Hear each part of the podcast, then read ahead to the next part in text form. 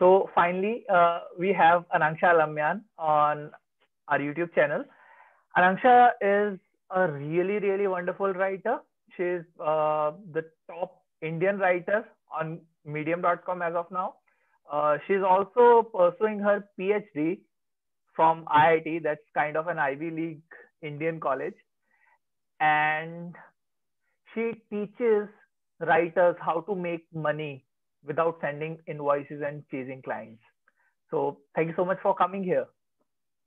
Hi, Dipanshu. Thank you so much for having me. It's my pleasure. Okay, so uh, let's dive right into it. 2020 has been a little crazy year for everyone.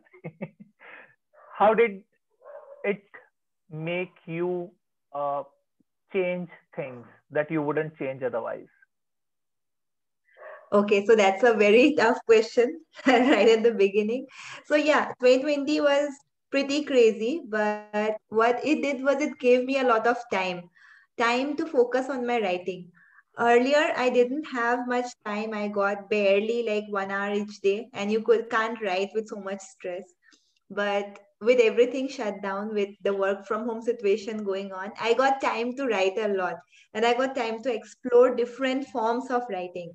I started writing on Medium and I started uh, also making uh, videos for youtube. And it was very interesting because i also i not only connected to uh, many readers uh, all over the world i also learned several things about myself that if i have time and if i have uh, the opportunity i can actually do it. I can actually uh, be persistent and write something every day. And i enjoy the process. I don't feel pressurized. Earlier i used to think that maybe writing every day would be very tough but now I really enjoy it. It's so much fun. And I don't think it would have been possible if 2020 would not have happened. So that is, I think, my version of what I took from this year. Yeah. So, uh, yes, I belong to the same category of privileged people whom 2020 uh, impacted in a positive way. And I believe, you know, we belong to a really, really privileged class because I have seen so many people losing their jobs or you know quitting uh, have to quit their jobs because of you know a toxic workplace culture. I belong to that place. And not having any savings or you know being in a really tough situation this year. A lot of people have also you know lost their loved ones. But yeah nonetheless you know uh, sometimes you also have to see what's positive turning in your own life right? So uh, thank you for sharing you know like how this helped uh, you personally that you know you saw some more time that you invested in writing and stuff. So you started investing more time in your writing exploring more opportunities in writing. How uh, or you know like what were your thoughts about creativity before 2020 and how you know like what are your thoughts now about creativity or writing in general Okay, so before 2020, because I was so caught up in work and other commitments, I thought that uh, I think I, I think you have seen it. There is a very famous Calvin and Hobbes comic that goes like this: that creativity is not a faucet. You cannot turn it on at will. You have to wait for inspiration to come. That is something I used to think before because I really have I first uh, I had too much on my mind and I couldn't uh, do something creative every day but with 2020, I learned that it is actually possible to train your creativity to actually, you know, uh, like James Altucher calls it, become an idea machine and have a lot of amazing ideas and actually work on them. Earlier on, I used to think that creativity, you need a lot of inspiration. You need to wait for that spark of inspiration.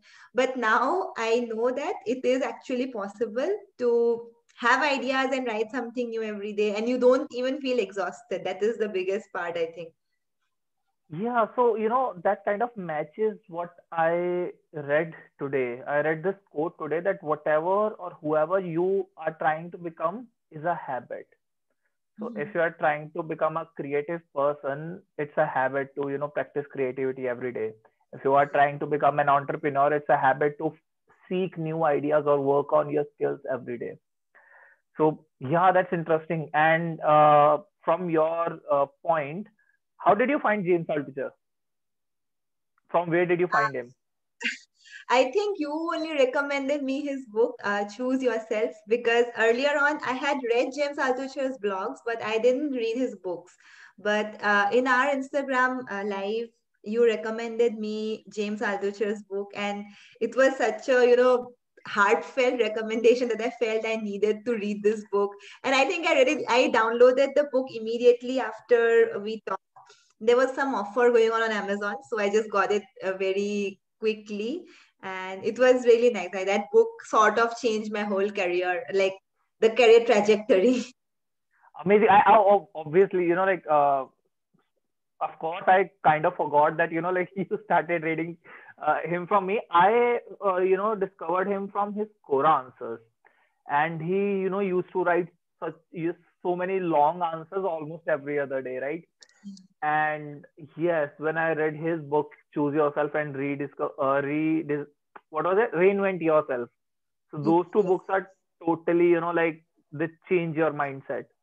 Uh, what specifically uh, so you mentioned that his 10 ideas every day that advice changed you know a lot of things for you what else you know uh, did you learn from him Okay, so from choose yourself, I learned this thing that uh, he he has a very unique way of looking at rejection, right? Like if you are rejected, you you don't have to uh, give up. You have to change up. Change up as in you have to either change your content or I uh, improve it, or you have to change your approach. Maybe you are sending them emails, but actually you can tweet them, and it might open up new ways for you. And you have to get feedback from people who are at a similar level from as you. And then you can imp- use that feedback to improve your work. That's something very inspiring that i learned from choose yourself. And i haven't read reinvent yourself but i have read uh, think like a billionaire which is uh, which is also by James Altucher. It's a collection of his podcasts that we had that he had with several billionaires. From there, I learned the importance of failure. So uh, Sara Blakely, in her interview with Altucher, she talks of this thing that uh, uh, apart from a gratitude journal, she also has, keeps a failure journal. And there she writes, what is something that I failed in today? And according to her, it's very important to fail in something because if you fail, it means you are trying something new. And it's so important to keep trying something new. Otherwise you'll feel stagnant in life. You'll feel like there is no you're not growing anywhere. And you will feel frustrated with all the stats that you're seeing every day. So that was something very inspiring that i learned. And i have tried to incorporate in my life also to try and fail in something and treat that as a lesson. Uh, so uh, it's interesting that you mentioned about the failure journal because i have had a kind of a different experience towards this. Uh, since the you know very beginning of my career or you know like when i was a child and everything i have been programmed to you know like try out a lot of things. When you try out a lot of things you are going to obviously get you know failures in a lot of things. So i am otherwise you know kind of okay getting a lot of failures but uh, one of my coach uh, recommended me to have a celebration journal every day or an acknowledgement journal every day. So you know like again different uh, requirements from di- for different people right? So uh, that's what i did. For a month or so bhavna singh she's a mind coach. So she recommended me this thing i guess july 2020 to write down you know three things that i congratulate myself for doing today you know writing it by the end of the day so I was going through, you know, like my career shift. So I was feeling a little anxious and nervous throughout the days. So writing down as little as that, you know what, uh, I woke up today and I followed up with five of my, uh, you know, prospects, let's say. Or I woke up today and I posted once on social media. Or I woke up today and I returned all of the calls that I received yesterday. So these three used to be, you know, like for a day, these three could be a really great point of celebration. So a celebration journal could also be, you know, like a different uh, requirement if you are someone who, you know, really is a, how do you say it, who is a high performer who, you know, kind of ignores the little things they do and, you know, who are really focused with a, lo- a lot of big things that they're achieving.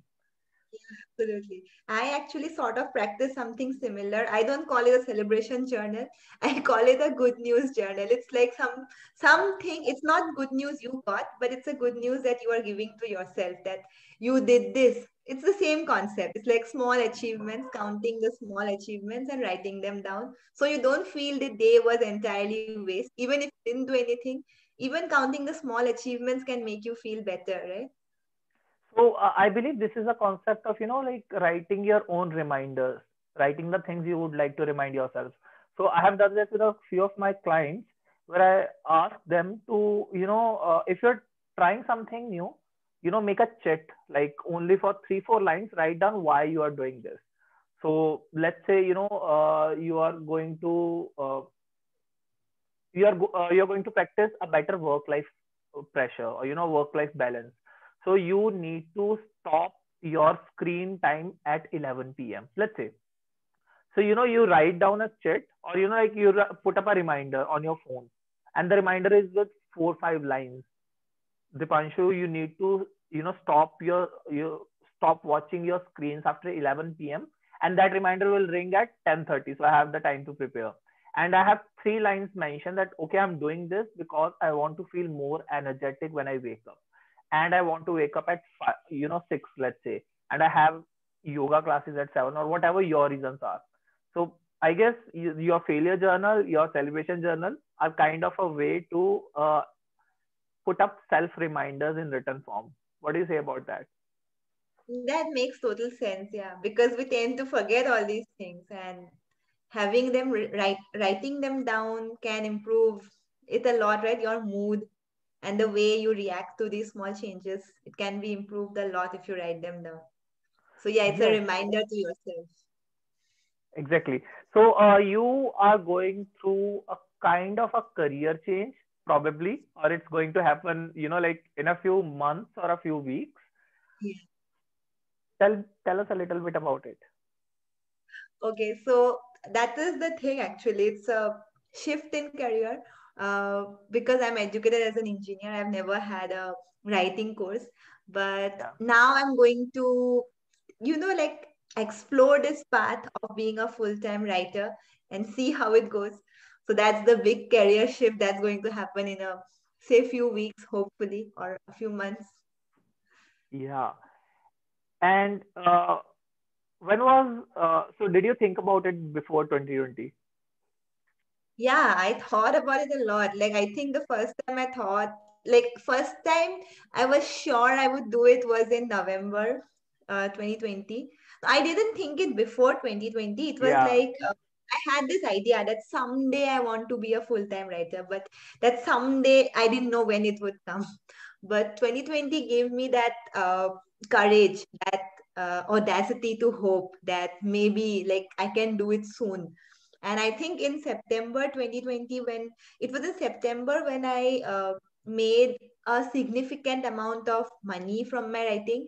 And then i decided that if i can keep this up for 6 months maybe i'll be in a position to quit. But since september the earnings have increased and they have given me even more hope so now i'm in the position where i can actually look forward to this as a full-time career and not just a side hobby. So yeah that's that's what like 2020 has been a gift to me in that way.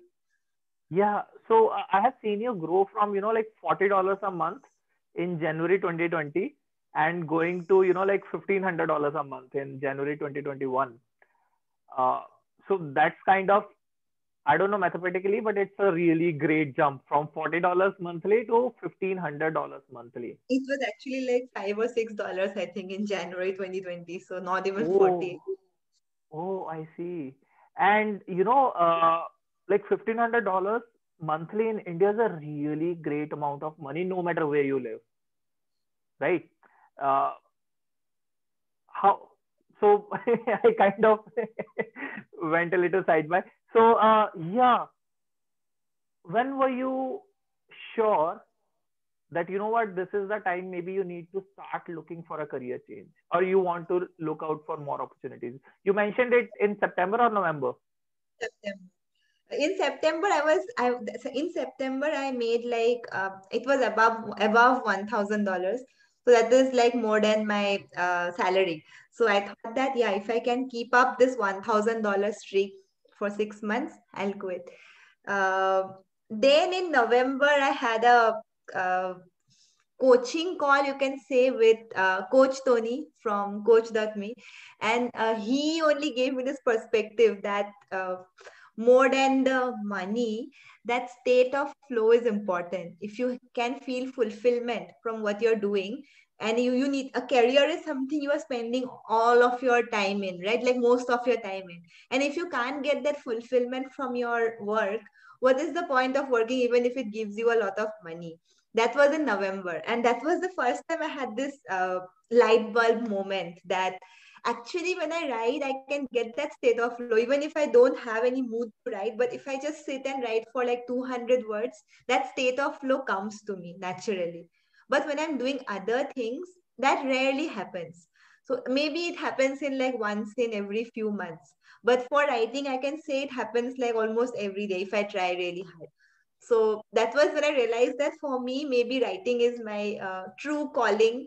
And that was when i decided that yeah i need to take a switch. And from november to now it has taken a long time because there were several other limiting beliefs also.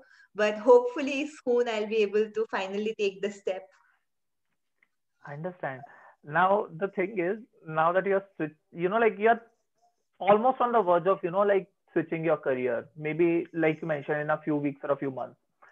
You must have received a lot of advice, both good and bad advices. what is the really, really bad advice that you received, you know, when you talk about switching your careers? so the most common, the frequent, everyone tells me the same thing, and which I don't really believe is true, is that uh, don't quit your job. At least finish your PhD, and then you can quit your job and then i it actually that makes sense from their perspective because if i finish my phd i'll have that doctor in front of my name which is a very uh, prestigious thing in india right especially from an iit yeah. but the thing is that if i want to make the career switch the degree is not really important to me if i really want to be a writer i can do it with or without the doctor tag and if i want and life is not it's not finishing right i can continue it later on. Maybe I can do a PhD in something re related to literature or creativity later on. It's not like if I give up now, it is my last chance to get a PhD. I can do it again sometime in the future if I feel like it. So yeah, that is the most common advice that people have given me that just wait for three years and then you can quit. But I don't know what will happen to me in three years, or I might have some other commitments, or I might have difficulties in this career path and i might feel that maybe i'll never be a writer so why should this i right now i have this whole traction and i have this whole burst of inspiration so i don't want to waste it because if i do i fear that i might regret later on that i had the chance of quitting but i didn't and now i'm stuck. So i don't want to live with regrets. That is the biggest thing. Yeah and you know like you mentioned there's this term of whatever you're speaking around that there is a huge opportunity cost for you know mm-hmm. like not changing. Yeah. and i guess that's enough therapy for you about career shift so uh, i, I uh, we talked a lot about how i can improve my writing because right like i mentioned you are such an amazing writer. Uh, there's one particular point that helped me a lot in in improving my writing and i know where it, it is going. So uh, how do you build your empathy muscle? How do you you know create more empathy in your writing? Because i see my writing you know before meeting you and after meeting you you know after getting that particular advice from you it's it's you know like day and night. So how does someone do that? See as humans we are capable of feeling a lot of a huge range of emotions right? But when we are presenting them to other people we always get conscious that how much of ourselves should we show even when having conversations if we feel really deeply about something we just tone it down and we give them a very censored version a very polished version of our actual feelings. That's what usually most people do because we are so afraid of sharing what we really think.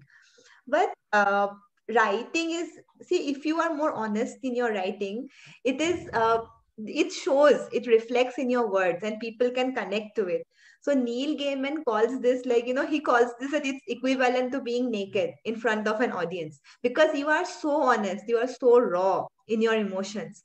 So if you ask how to build your empathy muscles it's that you just remove all filters. You forget that somebody is going to read this. You forget that somebody is going to judge you based on this. You just write what you really truly feel later on if it's really controversial or something that's really unconventional maybe you can remove it. Or if it hampers your privacy in some way you can remove that.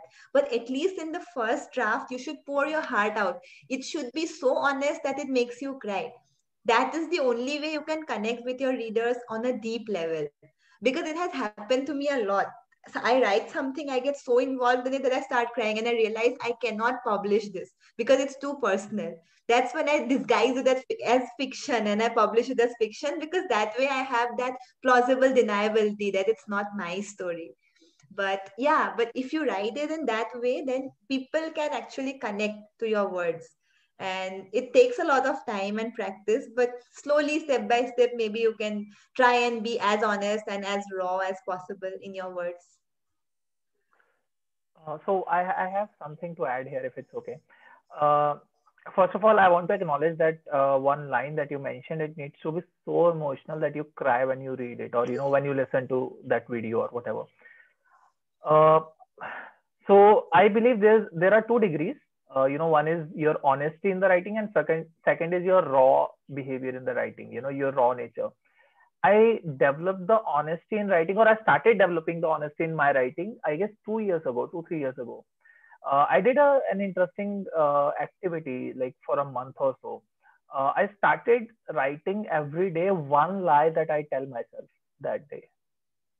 So, for example, a lie could be, you know what, uh, it's 6 a.m., you want to go to gym, but it's fog outside, and you know, like it's uh, your bed is more comfortable but that's a lie. That nothing is going to happen. It, it's just you know matter of five minutes of resistance. So that was the first lie that i wrote. You know this is the lie i told myself. This is why i did not go to gym because i was lazy and you know i wanted to sleep more. I wanted to have that cozy feeling of my blanket. So I, uh, how do you what do you think about this uh, activity I think it's a great way, not just to improve your writing, but to know yourself better and get past your excuses. It can help you become a better person, right? If you know, if you identify your excuses and you know how you can move past them, it can definitely help you become a better person. And I think we have talked about this a lot that if you be a better person, you can obviously be a better writer. So it reflects in your writing also. Yes, yes. And I guess I have written about it recently. Like, you know, if you want to be a better person, uh, if you want to be a better writer, better artist, better entrepreneur, the very first step is to become a better person. Uh, thank you for sharing that. Uh, now, I, I want to come to uh, this. So, I have written a couple of topics that I wanted to talk about. Obviously, I wanted uh, to keep all this candid. So, I did not send you any questions and I did not write any questions myself as well, but I have a couple of topics that I really believe you are the person who can, you know, answer and talk more about. So uh, with you, with Shreya Badonia, uh, with a couple of coach taught me coaches, I have seen that a lot of my growth occurred when I built my, you know, tribe of people who are not going to buy my product, who are not going to take my services but who are doing what i am doing on some level and who are going to you know like just inspire me to continue and you know like try out new things and look beyond the normal uh, preconceived notions. I believe that that's what happened to you as well in last year that your network particularly of like-minded people grew. Talk a little bit about that yeah, that's very true. I mean, if you are surrounded by people who have similar goals, then it is very easy for you to move and uh, move ahead. You know, like even uh, we were talking about James Altucher, right? So he has a concept of he calls it find your equal. So equal means people who are at the same level of uh, growth as you are currently similar level of growth. And whatever your goals are their goals are also something similar. And you can help each other in like you know not necessarily help each other by buying products but help each other by sharing your thoughts and inspiring them. And then if you have some issues you can talk with them. And it's like a group of motivated individuals who are motivating each other and it's nat- natural that sometimes you feel very lost. And then you can come to your tribe your group and talk to them and they can help you they can reassure you.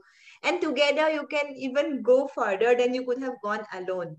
So yeah i believe it's very important. I also have the same group with you and shreya and uh, a few of my writers on medium. We have a group where we discuss a lot of our troubles and we also share like even we have that uh, uh, sort of you know group where we discuss problems right? Like yeah. i'm facing this issue what should i do? So it's all it's not possible that everyone is facing the same issue at the same time right? So people can offer you a few words of inspiration and that goes a long way in changing your mood and inspiring you to create more.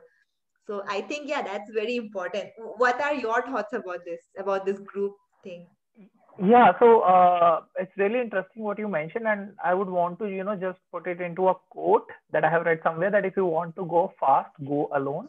But if you want to go for, further go with someone you know if you That's want to go along. So again if you want to take a sprint if you want to go fast do go alone. That's going to help you a lot. But if you want to move in a long direction you know move a long way uh, going with someone re- really helps.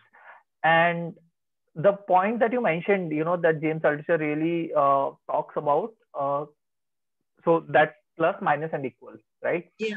And i kind of found a source of it. So it's mentioned in i guess ego is the enemy book by ryan holiday. And there was a gym trainer i guess or a basketball coach who has this you know uh, formula you know having a plus having a minus and having a equal. A plus is someone you know uh, who teaches you. Yeah. so it could be your coach it could be you know a dead person okay? Uh, you know from your books and videos and everything.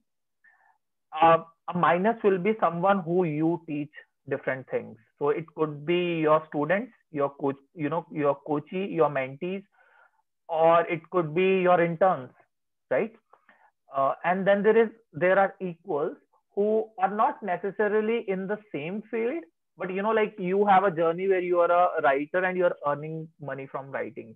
I'm a coach and i'm you know like using my writing to express myself and you know have more people build a readership and an audience. So we are almost a lot in a different field but there are times when you know i send you some articles that uh, you know like help me improve them. Help me how can i make it more connecting? I remember we had this discussion a few weeks yeah. ago that how can i make it more you know connecting? Do you feel this is authentic enough and all that stuff? And then i also see you coming to me you know passing your ideas by me. Okay you know like i'm thinking about this. How can this go? Or what are your ideas about this? And uh, like or you know at times it's not even that we have to ask each other. It's just that you know we recommend each, each other that you know what? You should try this. I do that a lot because you know it's like my personal thing. I really love giving advice to people or you know suggesting and recommending stuff. So i have done a lot uh, of recommendations to you that you know maybe you should follow this maybe you should try this. And i remember you also doing you know sharing stuff with me. So having equals was one of the most uh, underappreciated thing that I felt I have seen in my career so far. That's very right? true. I totally like 100% agree with that. And also yeah. another point I'd like to add is that having this group, uh, it makes if you don't have anyone who's on the same journey, that feeling of envy might be natural. That you might feel that this person is doing so good. Why am I not doing good? And you might feel jealous of them but when you are in a group together it's like a community. And you know that they also have the similar struggles as you do. And they also face the same hurdles as you do. And it helps you make friends also. It helps you get rid of those negative feelings of envy and jealousy. And it makes you more empathetic. So i think that's a win-win for everyone. Yes that that's true. And we talked about the equals. Uh, let's talk about plus and minus too. Uh, who are the plus in your life? Who are the people who teach you to do stuff or, you know? So, I mean, I have a lot of people who I look up to, a lot of inspirations, both in the writer world and in the entrepreneur world. So, it's not like, you know, currently, if you ask me who is that one person who I look up to, I wouldn't find one because even I am not sure where I want to be in five years. I mean, I, I might want to be a writer, I might want to be a novelist maybe a podcast host i'm not sure where i'll be. So there are a lot of people who inspire me. Like i read something a blog post i get inspired. And i read a book i get inspired by that. Or i watch a ted talk i feel uh, inspired by that. So i have a whole list of people who i find inspiring and you know who uh, always make me want to be better. So a lot of them. Give me a few names uh, again that's a very difficult question. So you know i uh, most of my can i uh, can i help you you know categorize those people?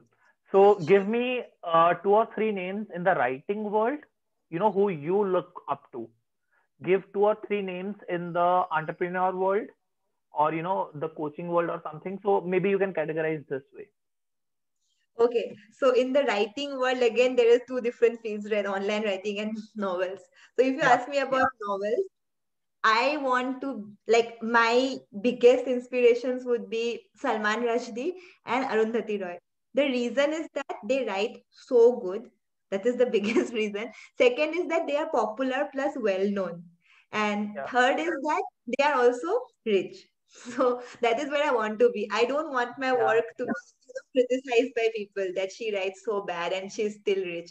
I want it to be a combination of the three uh, critically acclaimed, popular, that is easily accessible by people, and Yeah. also that earns money.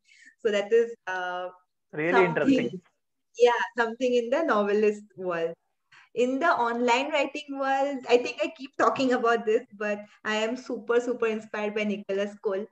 I love his writing, writing style, the way he approaches online writing, the way he treats each platform differently, like Twitter, LinkedIn, or Medium, Quora. yeah So I, I'm really inspired by the way he creates content.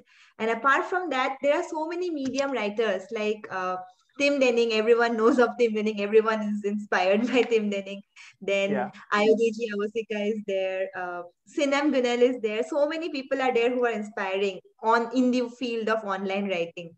So a lot, and obviously, uh, the biggest idol of them all, James Altucher and uh, Mark yeah Manson. They are also doing so good in different forms. So a lot of them.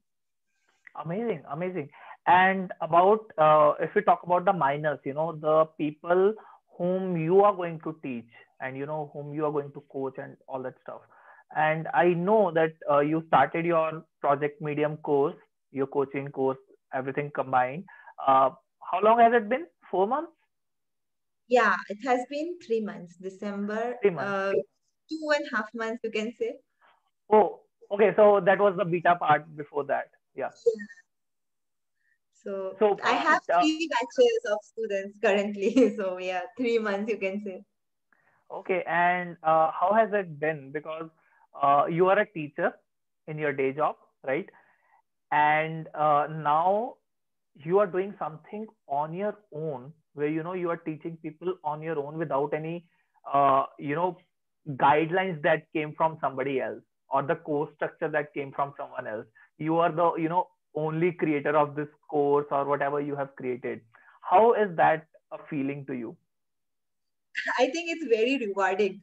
Uh, first of all, the biggest thing is that in my course, when I teach people, they are actually genuinely interested to learn.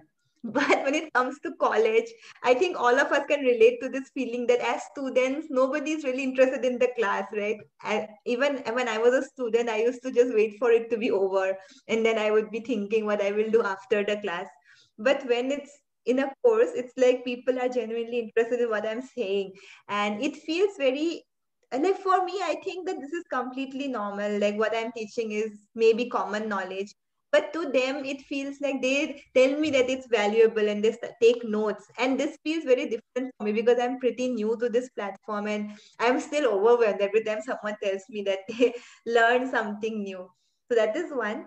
And like you said designing the course and everything that autonomy is there and i love it because if i want i can make changes. And i think online writing or medium it's not something that's going to be fixed. There are going to be changes the platform keeps evo- evolving the algorithm is changing so every day there is something new. Maybe every week there is something new that i learn. And i keep incorporating that in my course also like uh, i have recorded videos but i keep releasing new videos every few weeks when i learn something interesting so that the people who were in the earlier batches they don't feel left out by these new additions. And also like i also do these group calls so we discuss all these brain we have these brainstorming sessions with my students and uh, all these new changes. So it's a very interesting process. The course is still a work in progress but it's a lot of fun for me and i hope it's for the students also because so far the feedback has been good so. It's always it will probably be a work in progress almost always if i think yeah, that way.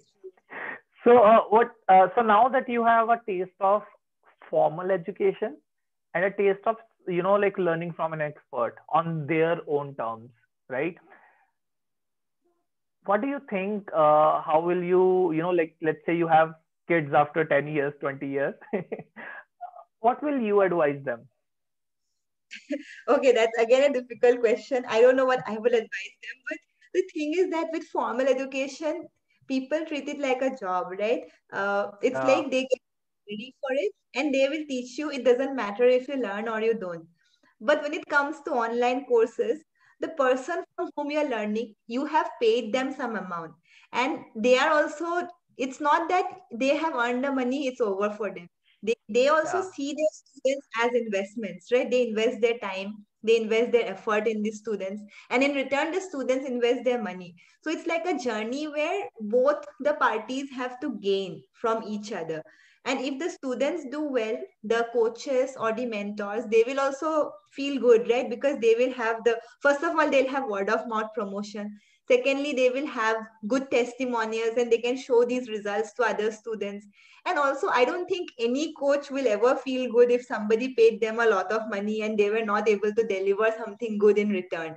Maybe not an equal amount of money but at least some life changing values or something that is making them improve their life.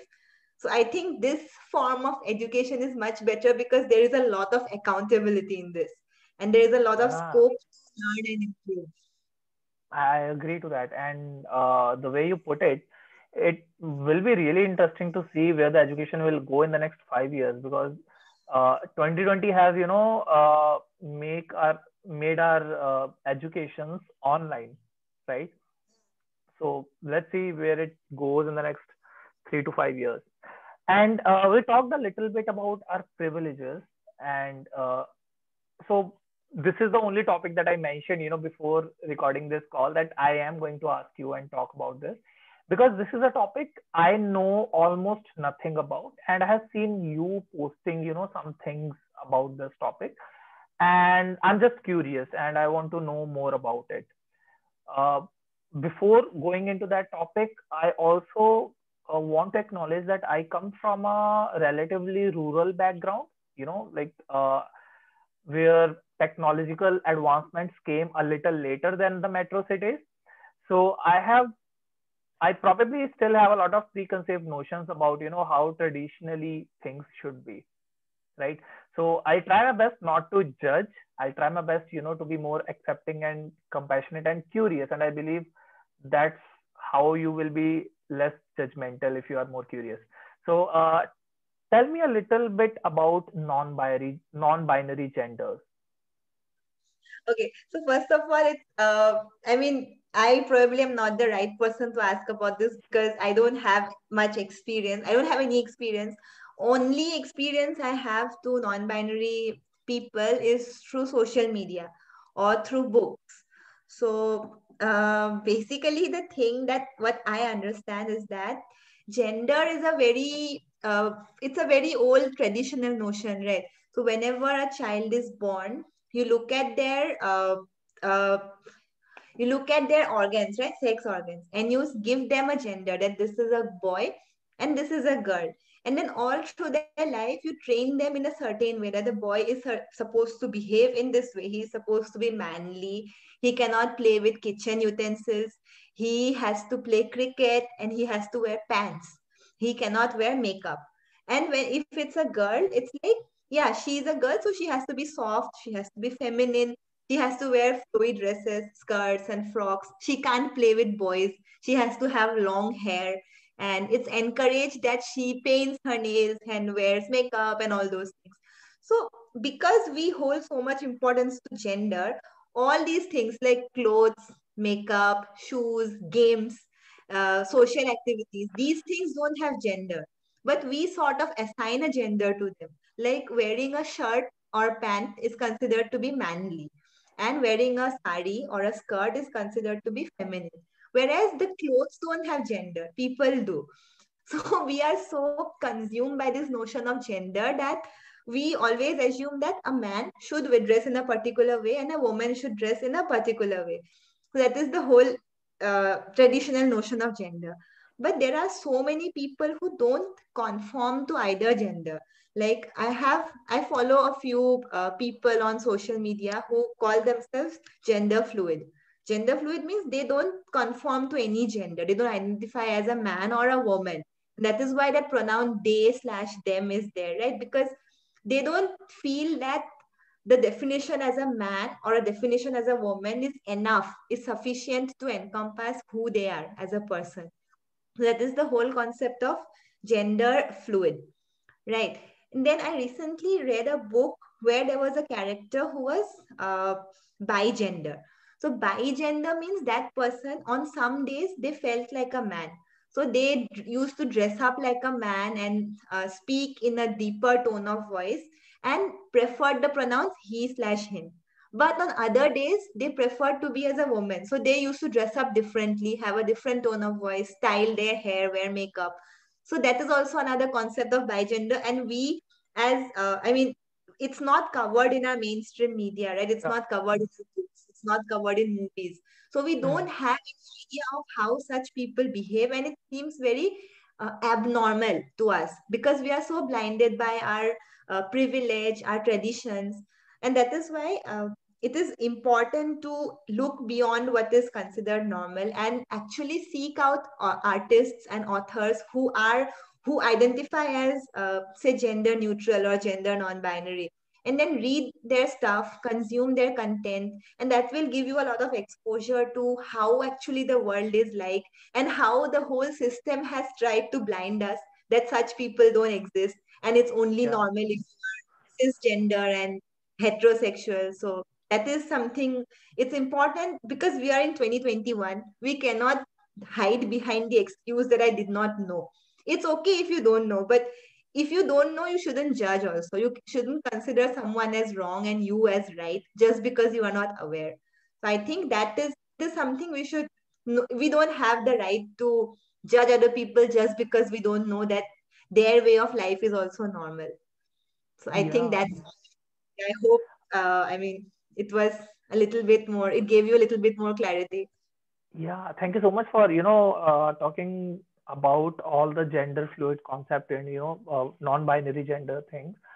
And i totally agree that a lot of things are either not covered by media or wrongly covered by our media right? So a lot of times uh, like i know uh, that we make fun of uh, let's say homosexuals in our tv shows in our you know movies I uh, so one of my friends is you know uh, homosexual, and she mentioned that you know what Friends is a really really offensive show. Yeah, I agree with that. And and I was like, I, I never even thought about it. Like I have watched Friends so many times, four five times, but you see, you know, people making fun of Chandler all the time that he is gay and you know it's something that he should not be. Right. So uh, coming back to the point, uh, you mentioned that uh, it's okay, and I totally, you know, like agree with your point. It's okay if you don't know yet, but if you are more accepting and you know like uh, if you're more accepting in nature and obviously there are going to be assumptions that you are going to make because of your unawareness. But if you are considerate if you know you know if there's something that you need to apologize for if you offended someone unconsciously i think that works for us right I mean, it's not wrong to not know. We're not supposed to know everything. But if somebody gives you a different perspective, you shouldn't be so, you shouldn't hold on to your ideas so tightly that you can't even consider that a, a different version of reality exists. If you're willing to change your opinion, it's fine because you know, nobody expects you to know everything. Even I don't know so many things. You also don't know so many things. We're always yeah. learning. It's, it's important to be flexible in that sense. So talking about flexibility and holding on to your opinions, so you know opinions so tightly. Uh, so I have had some wrong experiences of toxic feminism in my childhood, and for a really long time I refused to even acknowledge that you know there's a need of feminism, or you know like uh, feminism is a real thing or it should be a real thing. For a really long time because you know like i was a victim of you know like toxic feminism for a short amount of time but it was in my teenage years. So i used to you know like blame and kind of pinpoint that you know what this is not feminism this is whatever so uh talk uh, i want you because you have written extensively about feminism uh, or i have read a lot of feminism from you uh, what are the topics that people usually get wrong about feminism? Okay, so first of all, uh, because of our privilege, because of the kind of people we interact with, many people have this idea that just because women have separate compartments in metros, just because they have different lines, queues in ticket counters, they already have privilege. There is no need for feminism. That is what most people say. In college, also, like uh, we had different lines for girls, different queues for girls in the libraries, and different queues for boys. So the guys used to tell us all, all the time that you people have so much privilege. Why do you need that? That is that is okay. That is because as uh, sort of well-to-do, fairly well-to-do middle-class women, we don't have to face what the people in the rural uh, communities have to face. Right that is one issue. And uh, regarding the separate queue thing i don't want to talk about the queue thing but regarding the separate metro uh, uh, compartment yeah. thing i was in delhi for one year. And you know right as a woman from uh, northeast why i was so terrified to go to delhi? Because we hear so much news about uh, sexual harassment and rape happening there. Not just in delhi so many places. So in that time when i was in delhi having a separate compartment made me feel safe. Otherwise i would be i wouldn't travel in a metro. But if i have a different bus for me if i have a different compartment it makes me feel safe. And i'm sure many women also feel that way that uh, having something that's separate is is giving them the sense of security because nobody can touch them there and nobody can uh, do something that they're not supposed to do there. So that is one thing. And uh, so your question was about toxic feminism right? So the no, thing so is my i'm sorry. My question was you know like what are the things that are not you know people usually uh, take in a wrong way about feminism Okay, so this is one, right? Giving metro seats. Yeah. That is one. People say yeah. that you already have it. There is no need to do it. Another thing is that uh, in my college, because I'm from an engineering college, when I was graduating, a lot of the companies they had this policy of having 50% male female sex ratio in the company, especially in corporate. Uh, so that time, what happened was that uh, a lot of people raise this debate that how can you expect equal number of men and women in companies when actually in engineering and in science streams there are less girls right? Because in my batch uh, there were 100 boys and only 5 girls. So if the companies had to give equal representation they had to employ more girls which was a little bit unfair for the boys because they studied so hard for this. Yeah. that's, debatable topic. And then we had, we used to have a lot of debates on this in college. And mm, we came to this conclusion that rather than giving girls uh, 50% opportunity now, it's better if you give them that from the childhood. Like at school level, at college yeah. level, if you encourage people, encourage females to study science, to study engineering, then over time there would be no need for companies to have reservation because the gender ratio will even out but that will take several years. It won't happen in 5 10 years. It will take 20 30 years for such a shift to happen. So till then what is the option? Till then the only option is to do these things by the companies that they are doing right 50% so again i think i diverted from the topic. So i don't know if this okay. is relevant. It is still relevant. And uh, i would definitely want to you know like uh, mention this part uh, i had that question too that why do females get you know a separate metro compartment you know a separate uh, uh, compartment in metro and i believe now that i think it from your viewpoint i definitely agree that it's a good choice to have a different compartment yeah, yeah because if i didn't have that option, I would have not traveled in a metro. And at that time, it was not possible for me to afford a cab. So I don't yeah. know how I would travel because I, I have these ideas that it is unsafe for women. So it's natural that I would want to protect myself. So that is why having a metro compartment is very useful, especially for young women who do not earn that much money that they can afford a cab or their own car. I, I understand. And uh, my personal experience in education has been a you know like totally opposite of yours so i uh, graduated as a biotechnologist where the ratio of you know females are really high. So in a batch of 25 people we were like four boys. Oh okay. so i have like a totally different kind of upbringing in my education.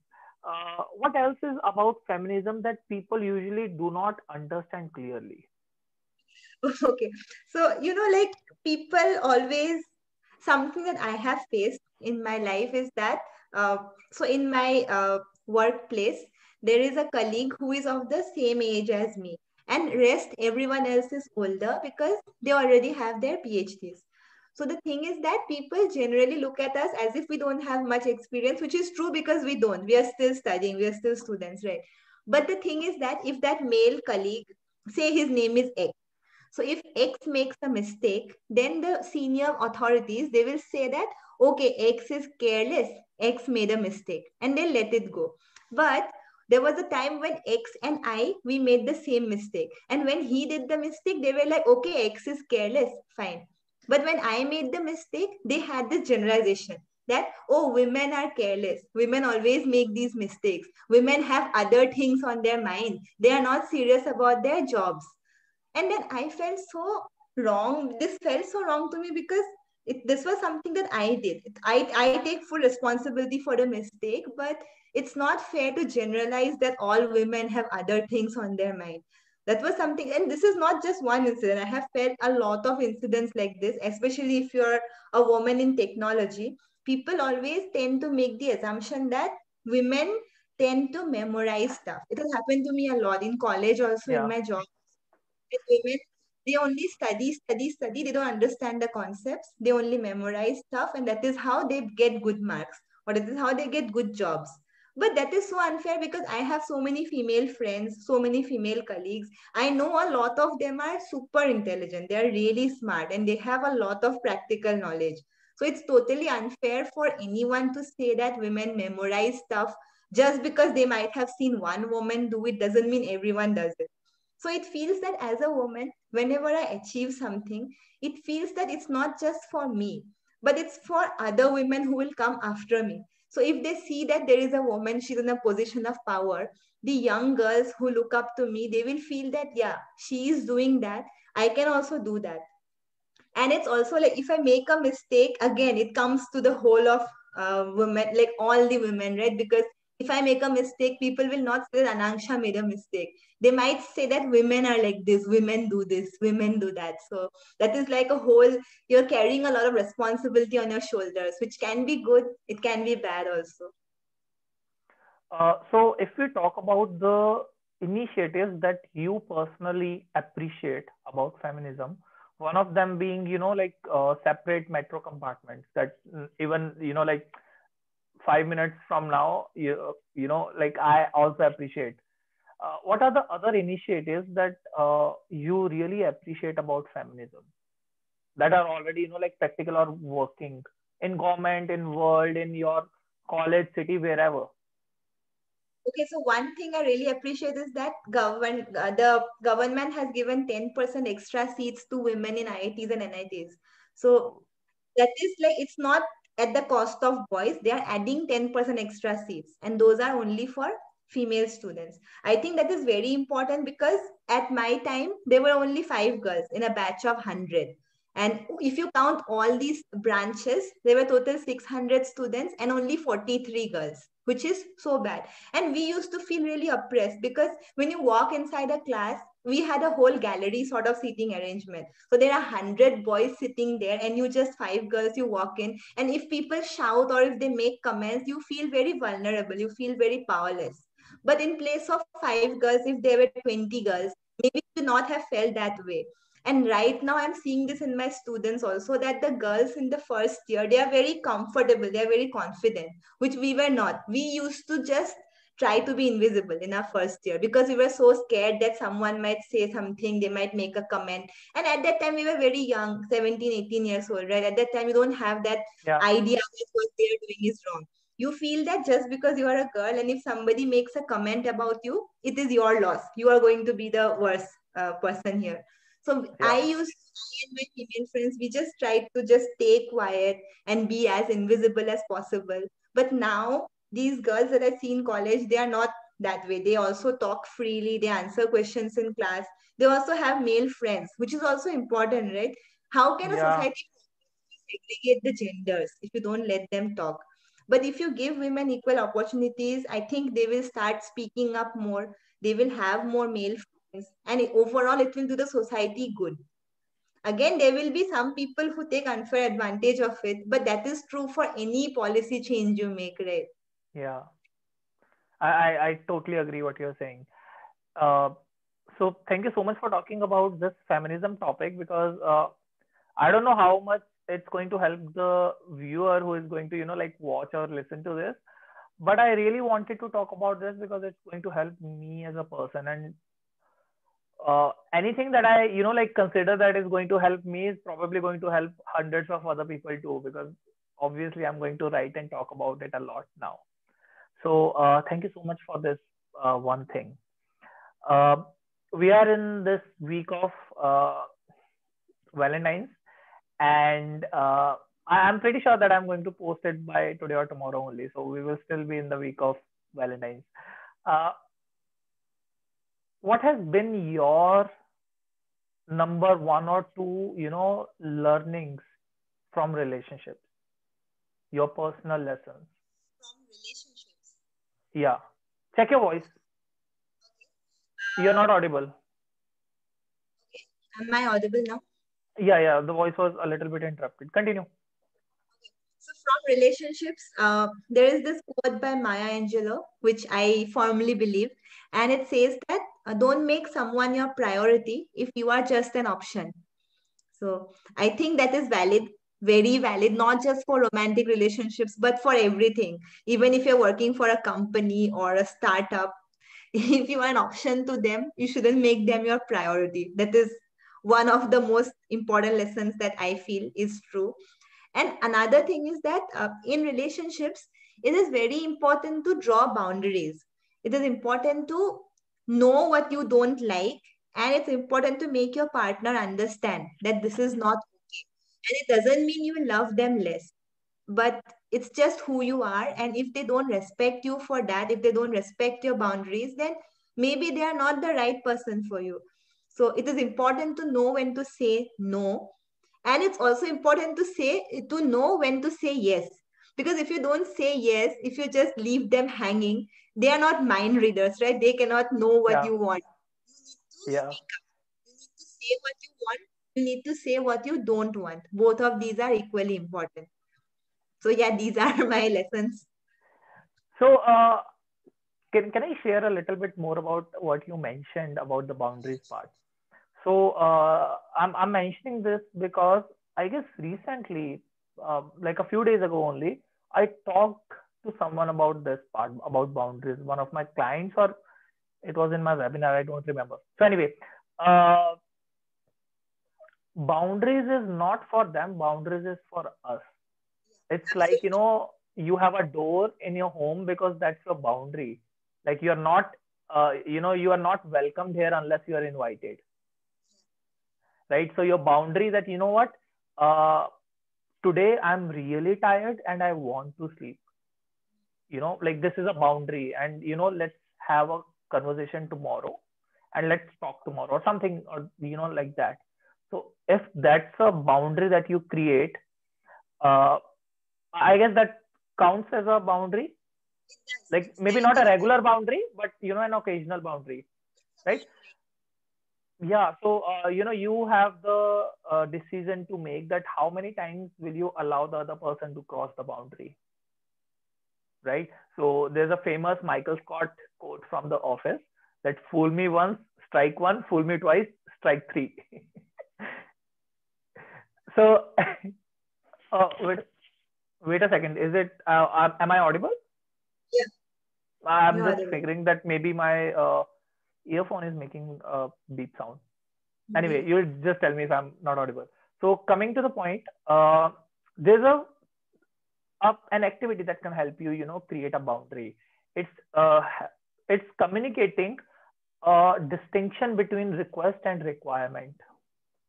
You know, a request is please do not throw your wet towel on my bed side. You know it's a request. Like i'm not going to leave you if you you know continue doing that but I, it's really important that you don't do it. I really appreciate cleanliness. A requirement is you know like uh, you and my partner is like you my partner is uh, going to opt for a job abroad and i don't want to that to happen you know like i don't want to live in a long term relationship. And that might be a requirement for me that if you you know like move abroad uh, we are done. Like this is kind of a you know deal breaker. Deal breaker yeah. Thank you for the word so uh, communicating your request versus your requirement might be a really great way to you know uh, communicate your boundaries. Absolutely. Very have you true. ever had a, a, chance or a you know example that uh, you can remember about creating this kind of boundary? Like a deal breaker versus a request? Yeah yeah. Um okay so i have a certain deal breakers. I don't like people who are very narrow minded even if it doesn't concern me. So there was this one person i met who was very interesting. I was really interested in that person but uh, he had a very uh, narrow view of religion that people of this religion are good and people of another religion are evil. It's not like they are not good. It's like they are completely evil and you should just stay away from them. And i don't know I, even if that person was very attractive i just couldn't tolerate this. It's not we're not in a relationship. It was just we met once and i thought maybe i should try further but this one thing that he was so narrow minded about relationships that i knew that i cannot handle this, this is too much. So i need like for someone uh, i need to consider as a partner they have to be you know very open minded about a lot of things and not very rigid with their beliefs. I i totally uh, understand what you're saying. And personally i have had this requirement or a deal breaker kind of thing as well that uh, so i'm the kind of person who gets anxious and nervous when somebody shouts at them. So i i you know like even when i talk i talk at a really you know uh, like probably at 20 hertz sound. Like you know the bare audible minimum that i can do. So i'm that kind of person who really appreciates you know peace and you know staying a little silent and that kind of a thing so when somebody shouts at me, it's kind of a really disturbing experience for me. Be it my corporate culture, I have actually quit a job just because you know, like my boss shouted at me twice in public when there was no requirement of shouting or you know doing anything. Uh, so that's what exactly happened in my last relationship. You know, the girl I was dating. So she shouted at me, uh, and obviously there was a fight, or you know, like again, her uh, communication language was shouting. I did not know it first. So the first time I somebody shouts at me, I you know obviously become silent. That's my kind of response. So that made her even more angry which is you know was a really traumatic experience for me so you gave someone one chance you gave someone second chance but like i mentioned you will uh, decide how many times you will let someone cross your boundary so for myself that was you know like strike uh, fool me twice strike three so anyway coming back to point uh, because I know about your personal history and I don't know if you know like people know online about this or how much comfortable you are about telling whatever I'm going to ask or anything. But I want to know about your experience with self love. Okay, my experience with self love. Like, what exactly? Like, what exactly is your question? Uh, when was the time when you found out that you are you need to practice this you need to get serious about self love so it's not like you know it's not a one day thing that i need to yeah. uh, get serious about self love it has happened in phases over the years. Because obviously when i was young i didn't have this whole concept of loving yourself for who you are. I always thought it's necessary to change yourself according to whatever environment you are in and uh, just mimic the people you are surrounded with and then you will be accepted which is, is not is correct.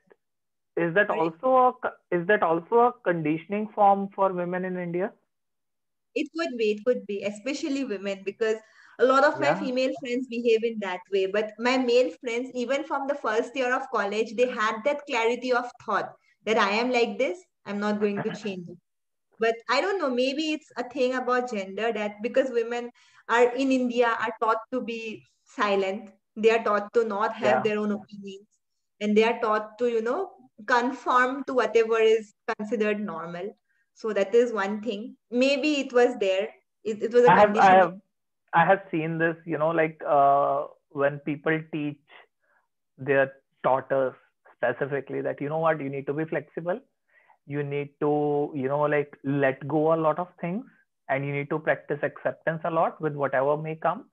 And that's how you will be successful in your marriage that's true. I mean even for uh, my personal like family history the women in my family are taught that being strong means how much you can endure.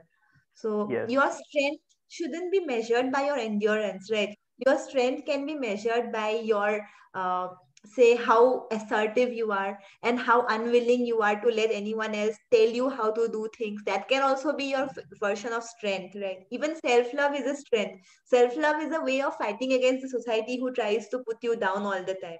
That is also you being strong.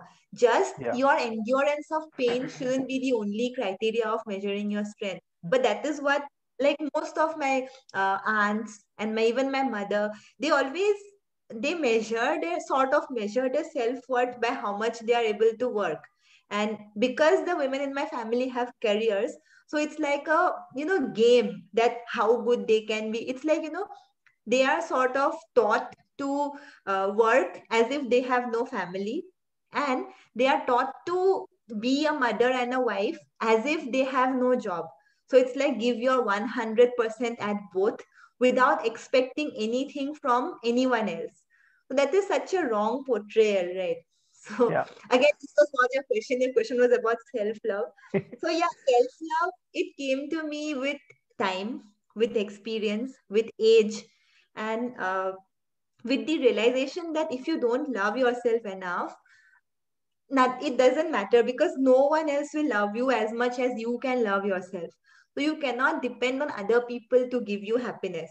That has to come from within. If you have that void, if you have that emptiness inside you, you can't expect that happiness from another person, a job, a relationship, a friend. you need to bring that from yourself so that is how i think that is when this realization came to me that you need to be uh, very rock solid in your beliefs and it doesn't matter if you are good or bad because these are again very gray areas. There is no strict definition yeah. of good or bad. But you need to yeah. accept as you are. Even with what you consider are your flaws you need to accept them. And then you need to move on with life keeping these in mind. You can't ignore them. You can't pretend to be someone you are not and then expect to love yourself. To actually love yourself you need to really be self aware also i think journaling helps a lot in being self aware and in yeah. reflection. So uh, I, I have this one theory. I don't know if i've read somewhere or it's my personal theory. I don't know that. But uh, you know there are three kinds of relationships that we have as individuals. One in what the first relationship is with strangers. The second relationship is with closed ones. And the third relationship is with ourselves and i'm a really firm believer in uh, what, how you do anything is how you do everything. So if you are not kind and compassionate with yourself you will not be kind and compassionate in public or with your parents or with your partner or you know with your kids or whatever. That's likewise true. likewise if you have a habit of being really hard on yourself you will also have less empathy in public very true yeah. And i've seen totally that in agree. myself yeah.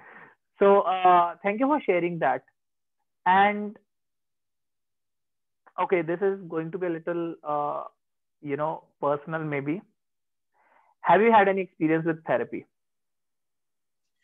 Okay so i have had experience with therapy but most of it was like all of it was online. I have never been to a therapist or a counselor in person i've only talked to them through online i mean through apps. that matter uh i'm just making it clear so that okay sure just making it clear so i have had calls i've had video calls and uh, my therapists often give me a lot of exercises to do, like journaling exercises and reflection exercises. So, yeah, I think therapy helps you a lot in getting clarity of your thoughts. And uh, you don't have to feel like you are alone in your journey because sometimes you can't share your feelings with the people you know. But if you share it with someone who has practice in dealing with situations like this, it can help you a lot. And especially someone who doesn't judge you so normally people in real life, you can't expect everyone to be perfect, right? There might be some bias, some judgment coming in, but with a therapist that is not there. So that definitely has helped a lot. So now you talked about, you know, like you have not done any uh, therapy sessions in, you know, person. Uh, I also realized like all of my sessions have been online. Although I have met a therapist, you know, my therapist like once or twice uh, like for a cup of coffee or something okay just to have a conversation or because you know like I, I i wanted to catch up with them or something but all of my sessions have also been on you know in zoom or something and i believe there's a really thin line between zoom and in person now. Now that 2020 happened. Doesn't make a difference exactly. The te- technology is blurring the lines right? So yeah. and uh, i wanted to also mention this thing. So uh, i took therapy i started taking therapy in 2016 when you know i was going through a really really tough time and i was having anxiety issues. I was probably borderline depressed. And i haven't i did not become vocal about it you know like for the first 2 years or so. Because i was always afraid you know like again about the stereotypes and you know the preconceived notions and the judgments and everything. But now you know uh, like i come to a phase when i have you know like my daily habits that uh, are helping me you know regulate my emotions and my thoughts and everything. So i don't need therapy per se okay but then again i am being regular with my therapy like once in 3 4 months. Because i get someone to talk to you know uh, where i don't have to think twice like what i'm talking or you know uh, are they going to judge me? Or is it safe? Is it confidential? Or what if they tell someone? Plus i have never so i have you know like gone through i have talked to like four five therapists so far and I'm probably going to do a video with one of them. Uh, I never found a therapist who was not considerate, compassionate, or you know who questioned or judged me. It's kind of you know a prerequisite when you're becoming a coach or a therapist that you will not be judging people. You will be making them comfortable so they can open up. And I believe uh, one of my uh, goals of whatever I do is, you know, like making therapy and coaching really, really, you know, like a normal thing. That's really noble. And we have so much of, uh, what should I say, mental blocks. Because in India, yeah.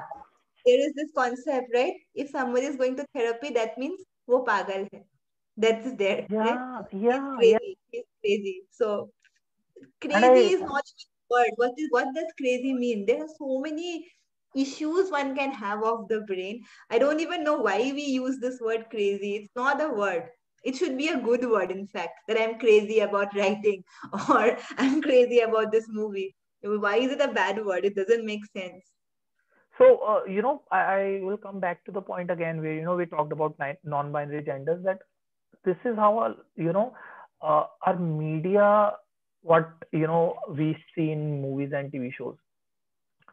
So I'll give credit to Dear Zindagi movie, which was a really good movie, like talking about cinematic experience and everything. But nonetheless, it talked about you know the making therapy a normal thing. So that gave you know like a good movement kind of thing in our country.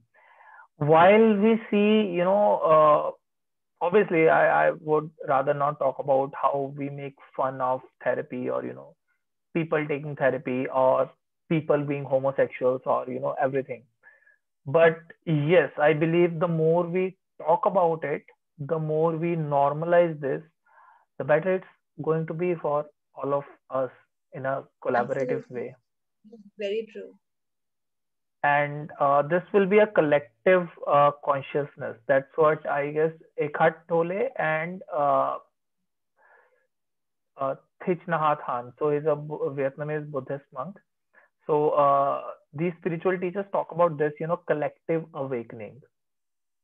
You know, like for example, uh, women work now. Like I, I'd say 70, 80 percent women work. You know, work as in they go to schools or colleges. Let, us yeah. consider that that uh, education of women are maybe 70 80 percent normal now which is a huge advancement comparing to where it was 100 years ago. Very true yeah. And i believe this media and you know us talking is how we can bring a change. That's very true. The more conversations we have the more normal it will become and less stigmatized people will feel talking about it. And I, I, want to talk about this thing that do you believe that creatives are those kind of people who are kind of blessed with more mental health issues?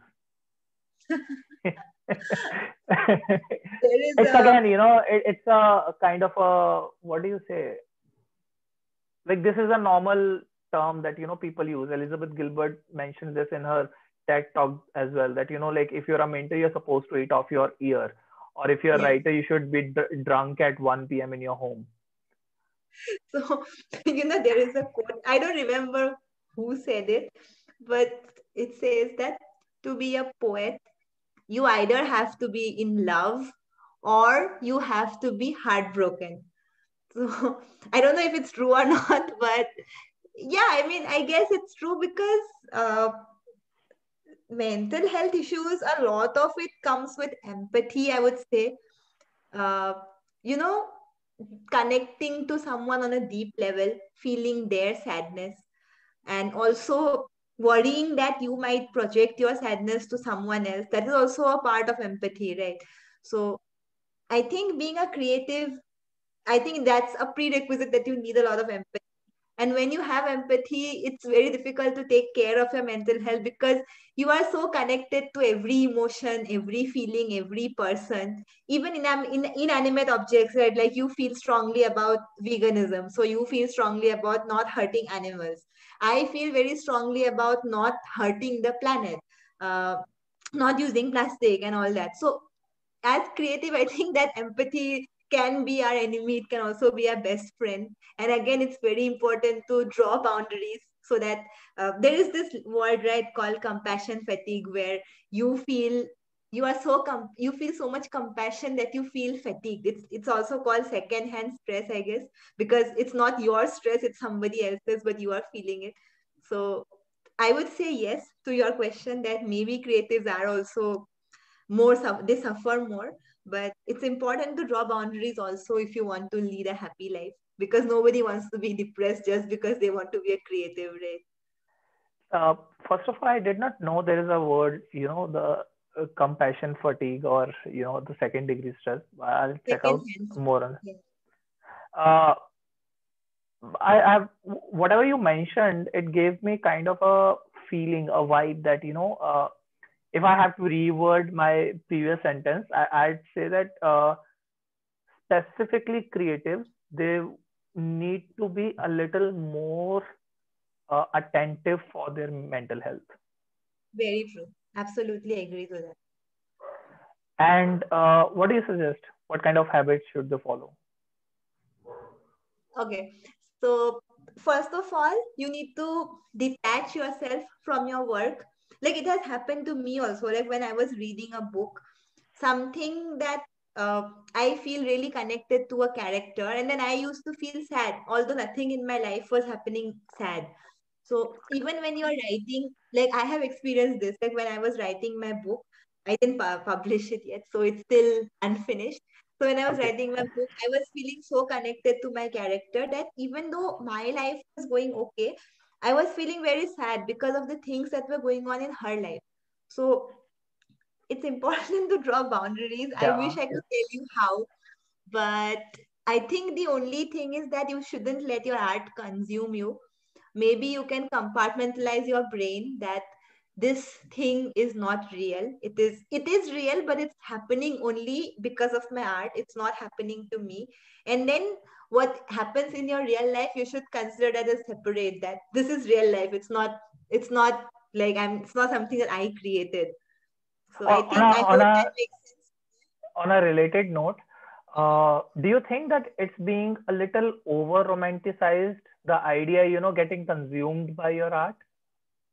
Uh, what do you mean over romanticized? Like you know uh, like that writer is so uh, passionate or that writer is so philosophical or that philosopher is you know this kind of person doesn't have time to shave. So that's a, that's a really you know like a silly uh, example. But we usually you know like give examples of those people who you know just to romanticize the whole notion of being too you know like non-balancing the stuff or being too intense with their work. For example we see only a few people who work who strictly work seven hours a day. But we kind of worship elon musk because he works so much. Or you know like again he has a different result and productivity and everything. But i have seen this personally that you know we romanticize the idea of being so intense. And you know like uh, or maybe it's because you know uh, balancing stuff is not that kind of uh, you know it will not give you a hype. Balancing stuff is you know kind of a mellow thing and you can't write about it or you can't talk about it a lot. But i have seen this that you know that uh, van gogh was the painter i guess you know who chewed his ear. And yeah. there are people who would you know like uh, kill themselves based on their arts and all that stuff. Do you think we romanticize the idea a little bit more than we need to? Yeah i think that's true because the current hustle culture of today is yeah. that you need to work all the time. Uh, no matter what you do if you are uh, if you are resting you need to earn earn that rest. If you haven't earned it you don't deserve it. So i think that's not true because it's it's important right to have that balance. And uh, you cannot create all the time. Even as a creative you need to consume also.